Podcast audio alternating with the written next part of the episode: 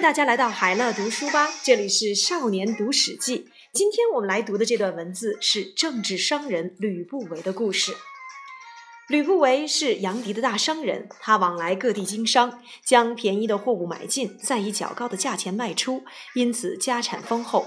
有一次，他到赵国国都邯郸做生意，见到了子楚后，起了怜爱之心。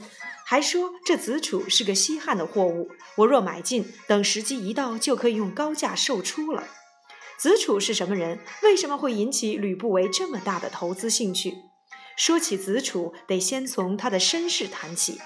秦昭王四十年，太子过世，又过了两年，昭王次子安国君被立为太子。安国君有个非常宠爱的姬妾，被立为正夫人，号称华阳夫人。但华阳夫人并没有生下子嗣，倒是安国君和其他姬妾所生的儿子多达二十几人。子楚排行居中，他的生母叫做夏姬，不受宠爱。子楚是秦国庶出的王孙，被派到了赵国当人质。由于秦国屡次攻打赵国，因此赵人也不怎么待见子楚。子楚住在赵国，车马和日常需用都不充裕，生活相当困苦，很不如意。吕不韦来见子楚，向他游说：“我可以光大您的门庭。”子楚没有把吕不韦的话当做一回事儿，笑着说：“您还是先光大自己的门庭，再来光大我的门庭吧。”吕不韦说：“您有所不知，我的门庭只有等您的门庭光大之后才能光大。”子楚知道他意有所指，就拉他一起坐下，与他深谈。吕不韦单刀直入地说：“秦王老了。”而安国君被立为太子，我听说安国君非常宠爱华阳夫人，但华阳夫人并没有为他生下儿子。然而能被立为继承人的，就只有华阳夫人的儿子。如今您的兄弟二十几人，您排行居中，又不得宠，长久以来都在诸侯国当人质。若是大王驾崩了，安国君继位为王，那么您根本没机会与长子以及那些每天在新王面前表现的兄弟竞争当太子啊！子楚说：“您说的对，但这该怎么办呢？”吕不韦说：“您手头拮据，在此客居，没有什么东西可以奉献给亲戚或结交宾客。不韦不算富有，但愿意拿出千金为您到西边奔走。”游说安国君和华阳夫人立您为继承人。子楚听完了这些话，立刻拜倒在地，向吕不韦叩头说：“要是事情真的能够按照您所计划的那样，我将请您与我共享秦国的土地。”吕不韦拿出了五百金给子楚，供他日常需用和结交宾客，又用五百金买进许多珍奇玩物，亲自带到秦国，求见华阳夫人的姐姐。请他把这些珍奇玩物都送给华阳夫人。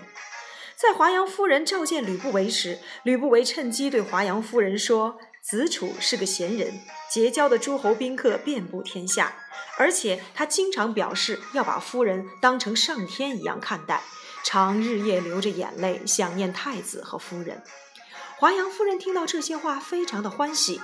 吕不韦又让华阳夫人的姐姐游说夫人。我听说，依靠姿色侍候人的，一旦姿色衰退，所受的宠爱也会减少。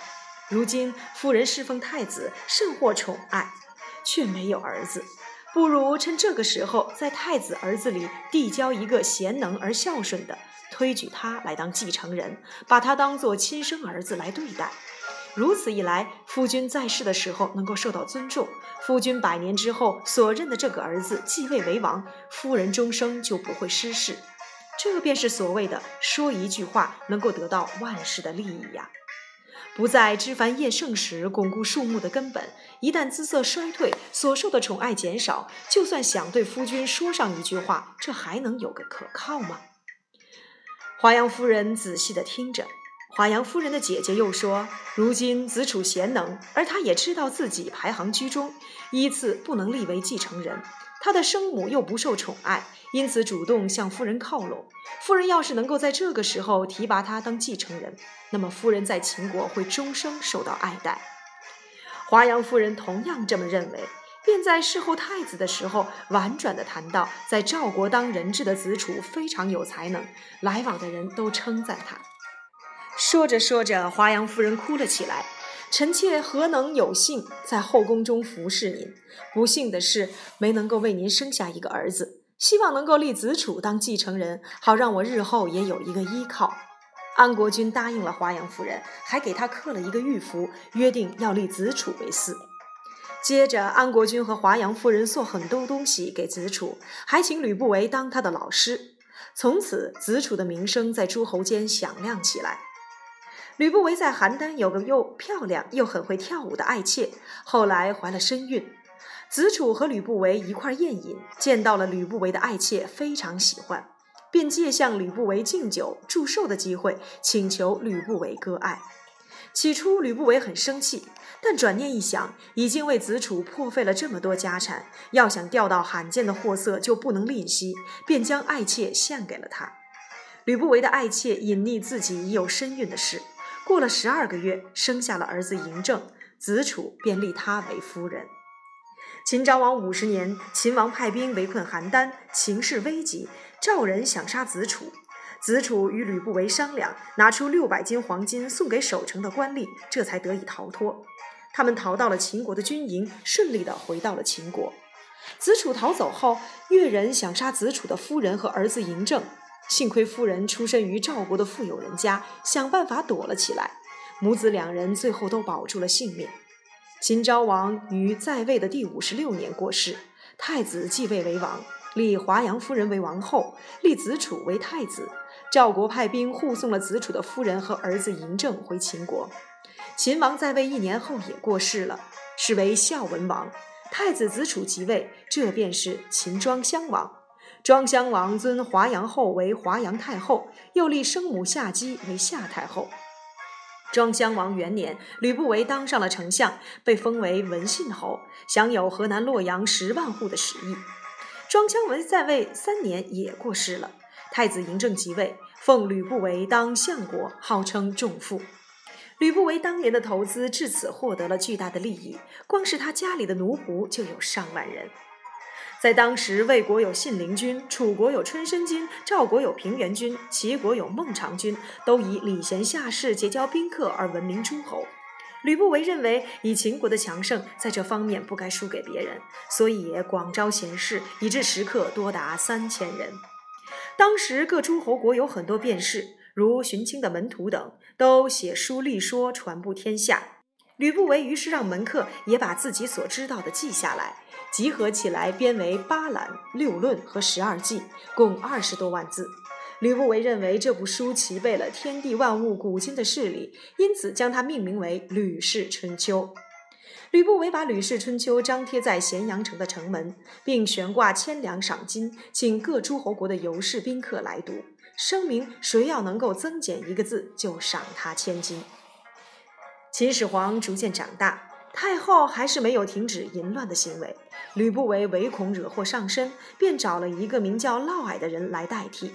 他让嫪毐拔掉须眉，假扮宦官，侍奉太后左右。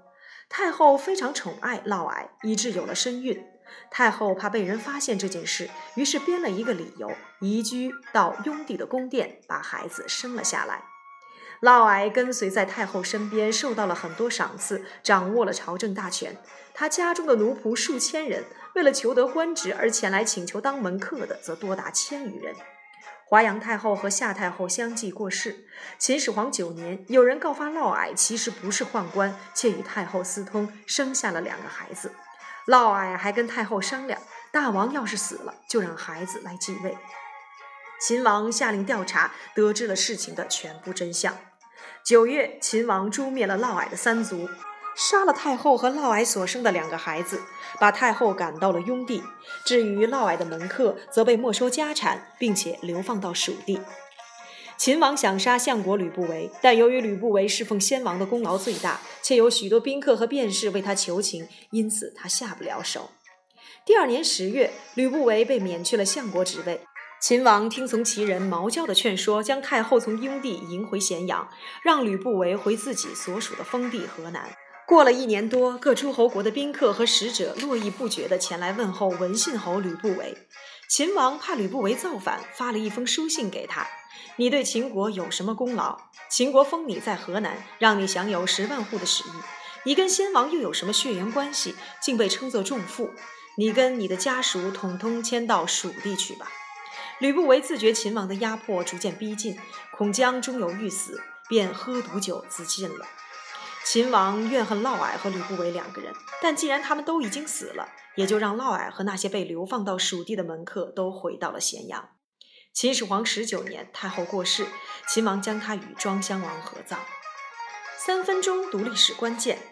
吕不韦是一位千古知名的人物，但获得的评价并不高。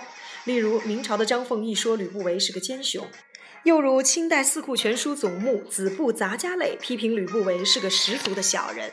这样的恶评在现代遭到了翻转。如今已有不少人从商业的角度来看吕不韦，认为吕不韦对子楚的经营是一桩成功的风险投资。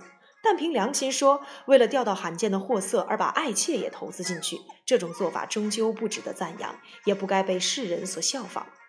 吕不韦的事迹涉及秦始皇的身世，自古以来，很多人根据《史记·吕不韦列传》而说秦始皇是吕不韦的私生子。然而，这种说法还无法获得证实。赵姬怀孕十二个月才生下了嬴政，毕竟不合常理。更何况《史记》所本的《战国策》在这方面没有留下只字片语，不能不令人生疑。但无论如何，吕不韦的生平的确是个传奇。在中国历史上，他是第一个以商人身份从政的案例。在那个普遍轻贱商人的时代，这是相当不简单的。词语收藏夹。奇货可居，比喻拥有某种特殊的本领、人员或物品等，等待时机到来以谋取权益。一字千金，比喻文章的价值很高。一本万利，花的本钱小，所得到的利润大。